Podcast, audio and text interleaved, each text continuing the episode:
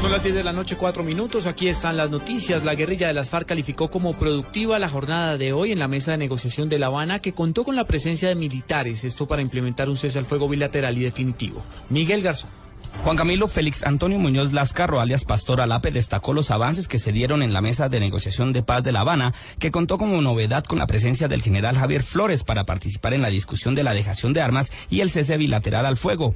Hoy la mesa fue intensamente productiva, el horizonte se va tornando, los caminos, de la paz se van ampliando, la jornada fue positiva en todas sus actividades, el cuerpo implora descanso, escribió Pastor Alape en su cuenta en Twitter. La mesa de negociación de La Habana discute de manera paralela al tema, al tema de las víctimas el punto 3 de la agenda denominado fin del conflicto, que se dejó para el final de las negociaciones y que trata temas tan sensibles como la desmovilización de la guerrilla, la entrega de armas, la reintegración y la seguridad de quienes abandonen las filas, entre otros puntos.